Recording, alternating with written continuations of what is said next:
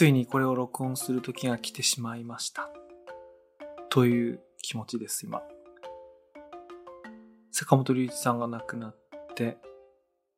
その心の準備は十分できていたんですけれども、うん。未だにですね、私のスマートニュースのレコメンデーションには、坂本龍一の記事がいっぱい出てくるんですけども、まあ、ああいうウェブに出てくる記事に、まあ、ほとんど新しい情報はないんで、見てもしょうがないんで、まあ、あんま見ることはないんですけど、ね、未だになんか、日々そういう記事目にしますから、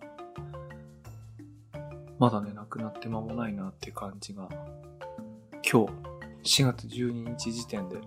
今なおそういう感じしてるわけですけども、うん、今回は、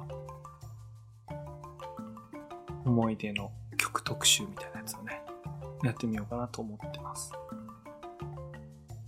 なんかね、こういう特集をやろうと思って、プレイリストを作って、それこそ1週間も、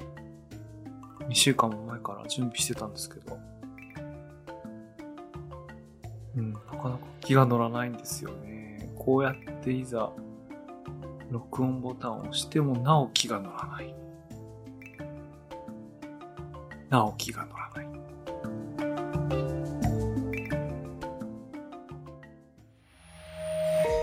メディアヌップ。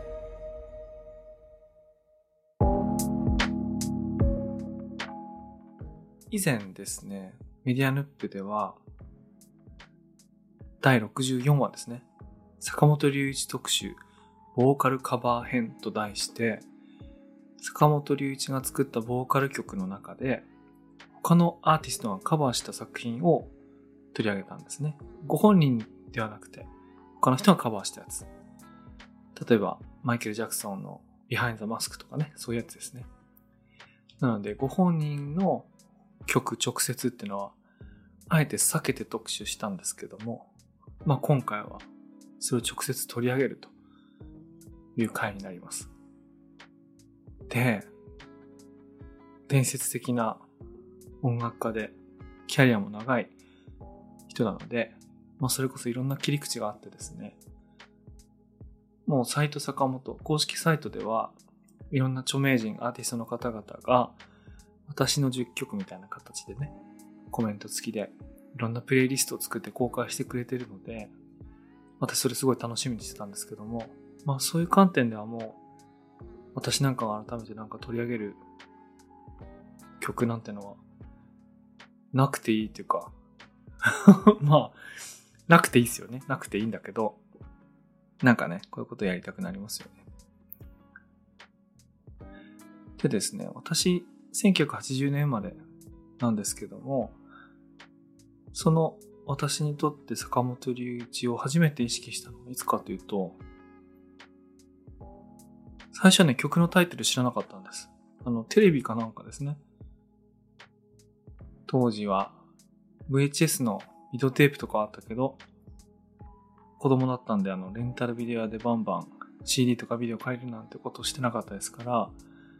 たまたまテレビに流れたものとかね。まあ、ラジオも熱心に聞いてなかったんで、テレビですね。それで聞いたものぐらいしか耳にすることなかったんですけども、なんかすごい印象的なメロディーがあって、あの曲なんだろうかなすごいいい曲だなとかって思ったんですけど、それを調べる方法がないわけですよね。インターネットも当然 YouTube もないんで。でもそれを口で言ったのかなメロディーを言ったわけですよ、口で。あ、そしたらね、それは戦場のメリークリスマスのテーマ曲だよって教えてくれた同級生がいて、それはね、あの、当時憧れてた女の子だったんですけど、その女の子のお兄ちゃんが坂本龍一のファンで、YMO のファンってことなのかな？いや、違うな。多分あれ坂本龍一のファンだったんですね。あの、また貸ししてくれたんですね。その兄貴の CD を、その同級生の女の子から僕借りたんですけど、借りたやつが、戦場のメリークリスマス、ラストエンペラー、シェルタリングスカイ、あとは、オネアミスの翼、あとメディアバーンライブとかね、その YMO が入ってないんですよ、今思えば。だから坂本龍一のファンだったと思うんですけど、まあそれを借りて、まあカセットテープにダビングしたのかな。あの、全部じゃなかった一部した。まあそれが坂本龍一との出会いっていうか、あ、こういう人がいるんだ、みたいな感じですね。当時で言うとね、テクノドンのライブが終わった後ぐらいかな。つまり参加した YMO が再結成してテクノドンを出してライブして、それも終わった後だったんですね。だから、ほとんどリアルタイムで知る機会がなかったんだけれども、ちょうどその CD を借りた後に、最初に出た坂本龍一の新譜っていうのが、スイートリベンジツアー1994だったんですね。これはスイートリベンジっていうアルバム、これはグートレーベルから出した最初のアルバムだと思うんですけども、それのツアーのライブアルバムだったんです。そのライブアルバムの中には、メリークリスマスミスターローレンス、センメリーが含まれていたので、あ、これは、その一石二鳥だなと思って。好きな曲も入ってるし、最新の曲も聴けるしっていうことで、一番最初に買ったアルバムが、スイートリベンジツアー1994だったんですね。その一曲目が、うん、なんかこう、未だに今日に至るまで一番聴いた、一番リピートした坂本龍一の曲でした。その冒頭のね、イントロのところで SP1200 っていうサンプラーの音がするんですね。これあの12ビットのすごいザラついたローファイな音がするんです。それの音から始まるね、そのニューヨークに移住した坂本龍一が作ったその黒人音楽っていうか当時のね、アメリカ音楽を吸収したアルバムのライブ版の、まあ、曲でですね、まあ、すごいおしゃれでっていうか、僕いつもなんか曲紹介するときおしゃれでしか言わないんで、ちょっと語彙がなさすぎて あれなんですけども、あの、すんごい好きで、何回聞いたかな。まあ、1000回聞いたと言っても過言じゃないぐらい聞きました。まあ、坂本龍一特集、ツイート特集を個人的にやるっつった時に、まあやっぱり個人的な体験として1曲目はこれだろうと思って考えていたのはこの曲です。というわけでお聴きください。坂本龍一の Moving On。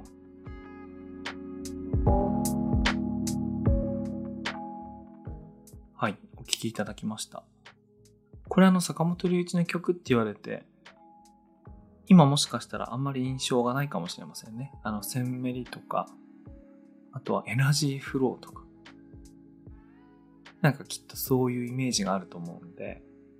あ、こういう音楽やる人なんだ。あと YMO のイメージもあるかな。こういう音楽を90年代にやってたんだっていうのは、もしかしたら今あんまり知られてないかもしれないんですけども、うん。私にとっては、これも、これもですね、これもまたザ・坂本龍一って感じでしたね。で、これであの、ハマっていろいろ聞き始めるんですけども、当時あの、坂本龍一さんはですね、BS でよくライブの映像とか流れてたんですね。で、その中でも特に印象残ってるのが、1995年に D&L っていうライブツアーかなをやったんです。で、そのライブの中で、これは今でも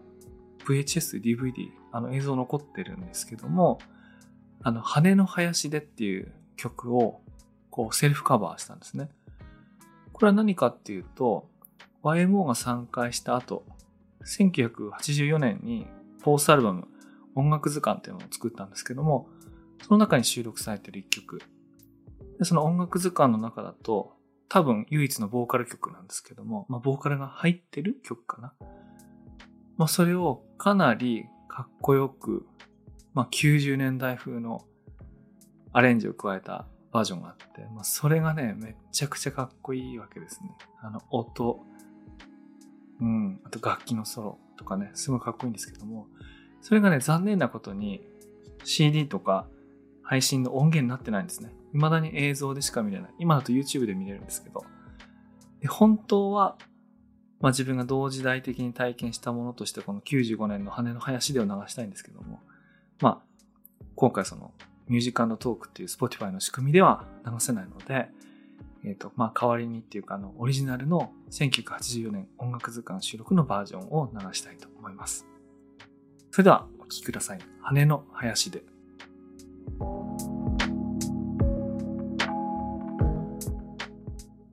このバージョンの時点ですでにすごいかっこいいと思うんですけども、ぜひね、あの、検索して YouTube に上がったやつを95年のライブをあのお聴きいただければと思います。でね、この時、私がやっぱり高校生の時、よく聞いてたんで、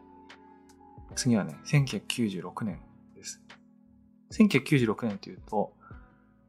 うん、私高校生の時だったんですけども、あの、そのままズバリのタイトルのアルバムが出てます。これは1996ってやつですね。これは、えっ、ー、と、トリオ、ピアノ坂本龍一、チェロ、ジャック・モレレンバウム、バイオリン、エバートン・ネルソン。この3人でトリオでワールドツアーをしたライブがありまして、そんなからエリス・グッタ演奏を収録したアルバムがあるんですけども、これがね、すごいね、良かったんですよ。あの、ソロのインストゥルメンタルもやるし、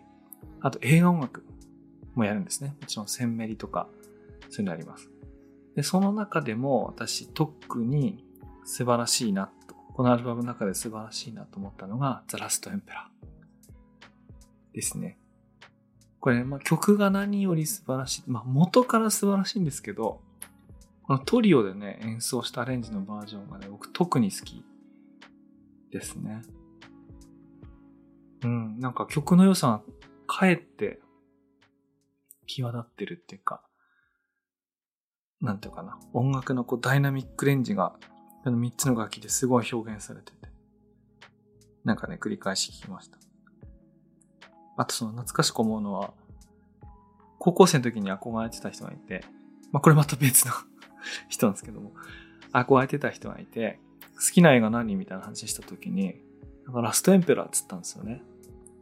その時一回見たことあったんですけど、小学校の時だったかな、テレビの金曜ロードショーみたいなやつで。ただね、あんまり記憶なかったんで、高校生の時にビデオ借りてもう一回見たんですよ。そしたらね、いや、ラストエンペラーマジで面白いですね、あの映画ね。なんか、すべての画面にね、今となって思い出がありますね。まあ、特に人気曲だとかだとね、あの、レインっていうあの人気曲が流れるシーンがありますけども、はい、音楽と映像と、すごくね、融合した大好きな作品だったんですけど、まあまあ、それはともかくとして、それの1996年のトリオで演奏したバージョンです。チェロとバイオリンによる演奏。これがね、すごくいいんで、あの、なんかこういう長ったらしい映画音楽好きじゃないなと思う方もいるかもしれないんですけど、ちょっとね、お耳を借りできたらなと思います。というわけで、ザ・ラスト・エンペラ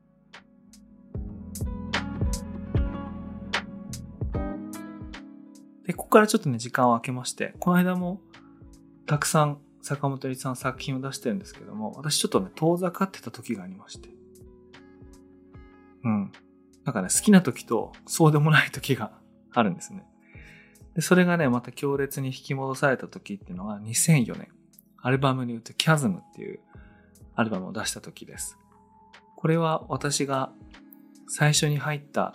インフォバーンっていう出版社があるんですけども、そこに入った時に、まあその音楽系の媒体をやっていて、まあそこで編集長と、あと私ともう一人とその編集部っていうかね、まあ、ちっちゃな編集部があって、まあ、新しいアルバムとか新しい映像作品が出たら、まあ、取材しに行く、行かしてもらったりなんかしたことがあったんですけども、その中で個人的に一番思い出深いのが、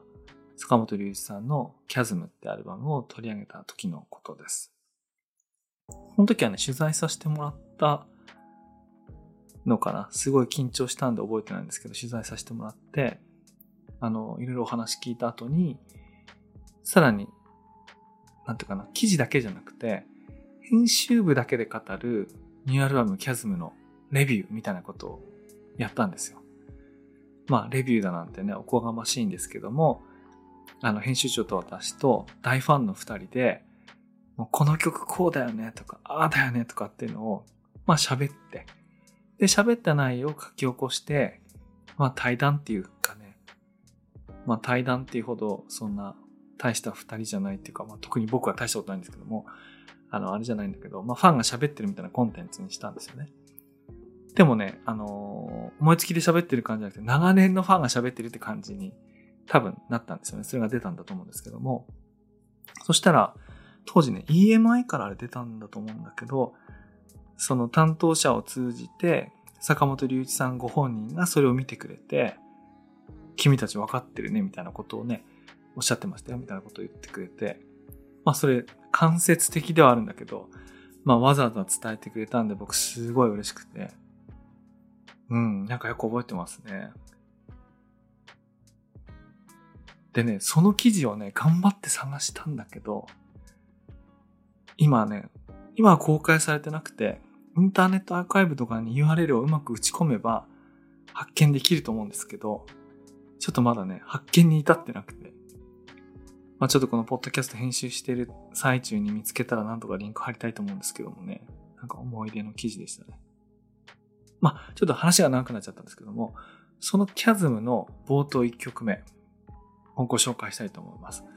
これはね、坂本さんらしいアジア的な音階に、まあ、当時まだ日本全体で馴染みがなかったと思うんですけど、韓国語の音楽、韓国語のラップが載っている曲です。これね、めちゃくちゃかっこいいです。というわけで、2004年のアンダークール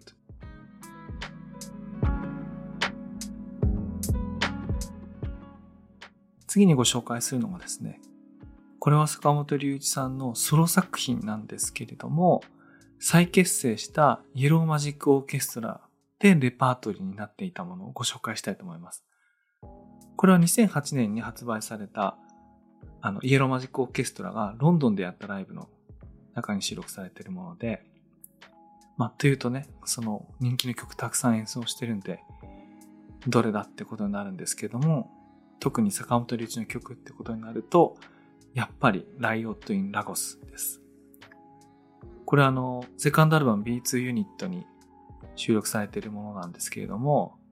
まあ、その坂本龍一の名前をこう、世に知らしめたと言ってもいいというか、いや、もう当然有名だったんですけども、私がどういう意味でそれ言ってるかっていうと、これアフリカバンバータのラジオ番組のエンディングテーマだったのかな？になったんですよね。つまり YMO がアメリカに進出して、あの、テレビ番組に出演して、音楽を演奏したことで、黒人音楽をやる人たちの間で、まあ間にかな、ものすごい衝撃を与えたんですよね。で、現在の、まあその90年代以降のヒップホップの大流行っていうか、ベースになるような音楽を作ったアフリカバンバーターがやっているラジオ番組、まあものすごい影響力を持ったラジオ番組の中で、この坂本龍一のライオット・イン・ラゴスがエンディングテーマとして繰り返し流されたことで、まあ、YMO とか坂本龍一とか、あと、ドラマシーンの八百屋の音とか、まあそういうものがこう一体となってこうどんどん黒人音楽の中にこう広まっていくわけですけども、まあなので、坂本龍一っても、その黒人音楽と現代の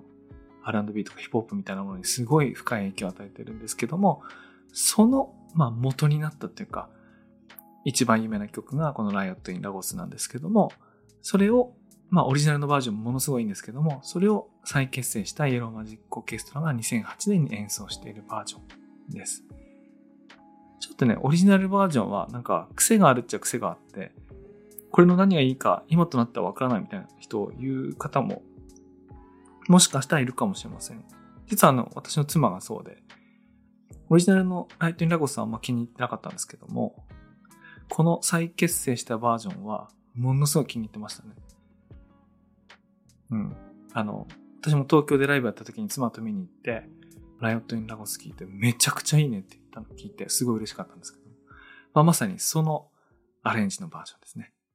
はい。というわけでお聴きいただきます。ライオット・イン・ラゴス。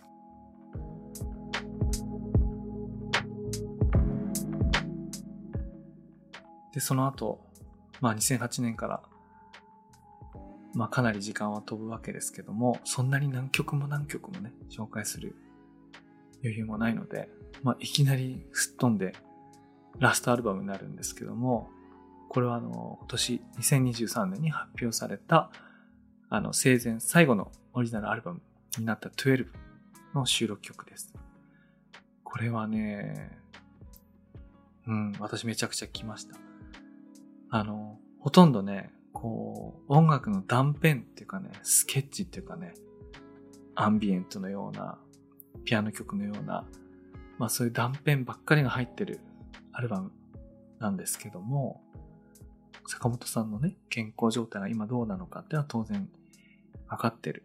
あの、まあそういう報道とともに発表されたアルバムなので、まあそういう文脈とともにどうしても聴いちゃうっていうかね、まあ、そういう風に聞かないとこれなんだろうと思っちゃうとこもあるんですけども、まあだから、まあ、あんまり聞かなかったよっていう人もいるし、あ、すごい良かったっていう人もいるんですけども、私の場合これ真冬っていうかね、1月2月のことだったと思うんですけども、ちょうど自分の今日キャリアを考え直すっていうかね、あ、次どうしようかなとかって言ってね、あの、一旦死ぬっていうと大げさですけど、なんか今やってることをストップして次考えるみたいな時間がね、1ヶ月くらいあったんですよね。ちょうどそこにこう、タイミング的にハマるアルバムでね、よく繰り返し聴きました。個人的にはものすごくよく聴きました。まあ、このアルバムがすごいおすすめかって言われるとね、難しいとこあるんですけども、まあ、今回のテーマが坂本龍一をめぐる個人的な体験みたいなことなので、最後にこれを聞きながら、うん、流してね、終わりにしたいと思います。ちょっとね、なんか、気が乗らないまんま喋り始めたんですけど、うん。まあ、やらないとね、区切りつかないんで、やってよかったなと思うことにします。まだまだね、すごいいい曲いっぱいあるんで、よかったら皆さんに聴いてもらえたらと思います。はい、というわけで今回はここまでです。それではまた次回。おやすみなさい。